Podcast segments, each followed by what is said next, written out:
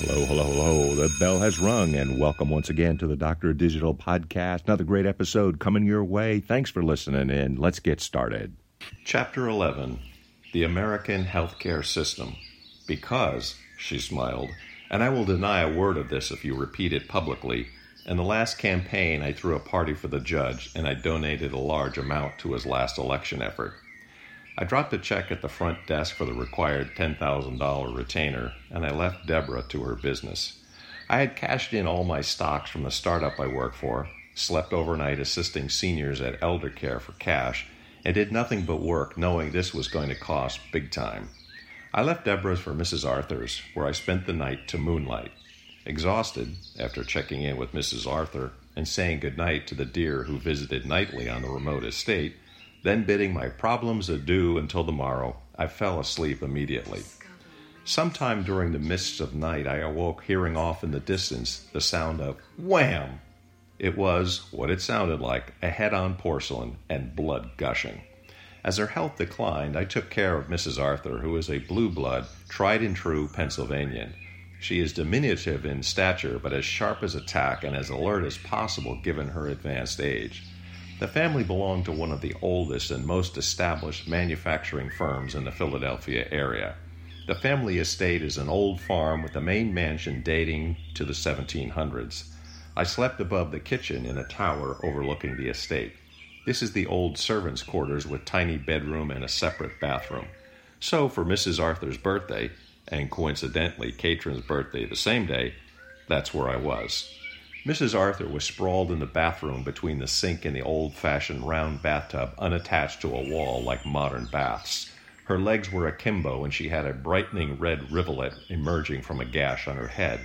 Her eyes were oddly peaceful, like a deer who had been hit and was caught pleading for help in the headlights, but at first she said nothing while I quickly grabbed a towel, first holding the towel to her head, and then with my other arm I wiped the crimson red off her legs.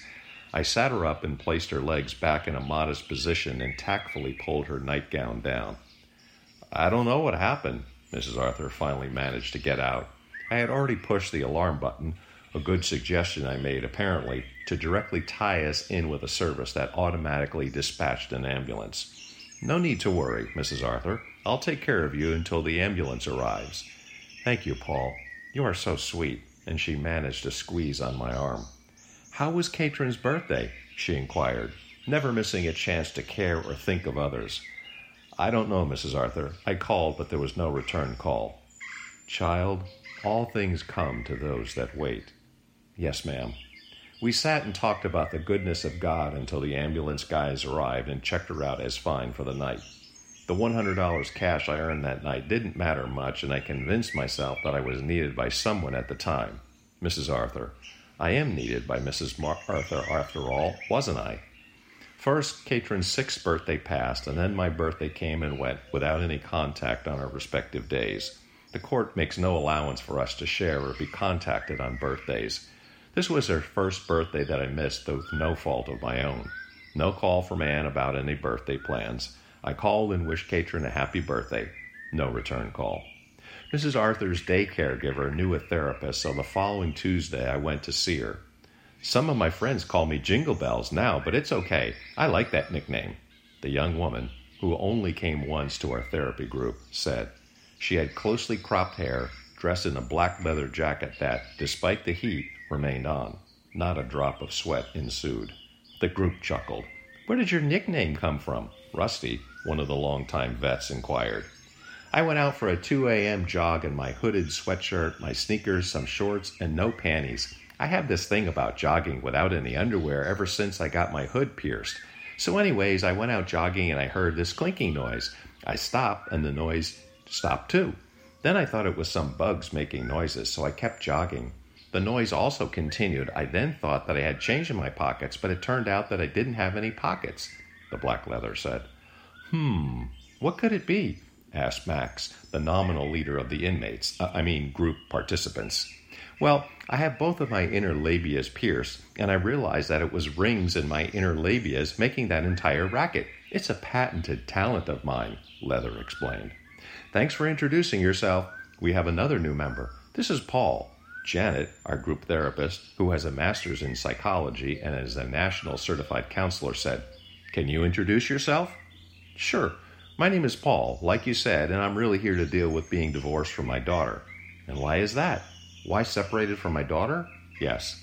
My wife seems to have taken off with her more than once, and the courts have not seen fit to let me see her as much as I'd like." "Is this a custody issue?" "More like a battle.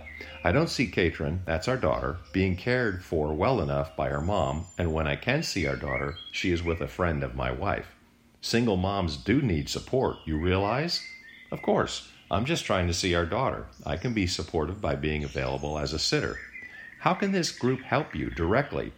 "I'm not sure. I mean, it's really about my concern regarding Kaitrin. I feel like you are judging us, like you think you know you are better."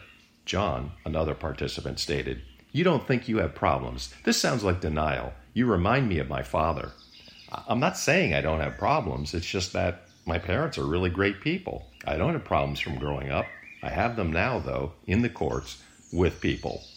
"Paul, nothing harmful is intended in my comments, but you need to relax and settle down. Trust the group and the therapeutic process." "I'll stick with the group. I'll see what I can do." "Great." Janet ended, and my thoughts swirled back to Kaitrin. "I'm not sure if this group can help me." "Who is missing? We have an unequal number lined up." Sister Michaela Audrey, principal of Holy Spirit, called out at the welcome back to school father-daughter softball game. The fathers lined up in pairs with their daughters. This is a time of friendly competition and bonding for dads and daughters, and a long-time tradition at the school. "I don't know where Kaitrin is," I responded as the odd man out on the court-ordered day to see Kaitrin. "Okay, let's play with who we have." Sister's acknowledgement implied she understood. I wondered how much she knew. "Play ball," she yelled. September came, and with it the dog days of summer arrived as I caught sight of Kaitrin's bus on Conestoga Avenue on my way home from work. Kaitrin was not coming from her school, Country Day Academy of the Holy Spirit, as I expected, from first grade. The bus turned on Selena Street, and up ahead, Selena and Anne stood waiting. Anne had her hands on her hips, looking very much like a movie director. Selena stood off to the side, while Selena's kid and Kaitrin came off the bus, bus together. This is Mick, the Doctor of Digital, signing off. Mick, as in Jagger, except he's got more money. Mick, the Doctor of Digital, signing off. The Doctor of Digital, like cotton candy for your ears, Deus Volt.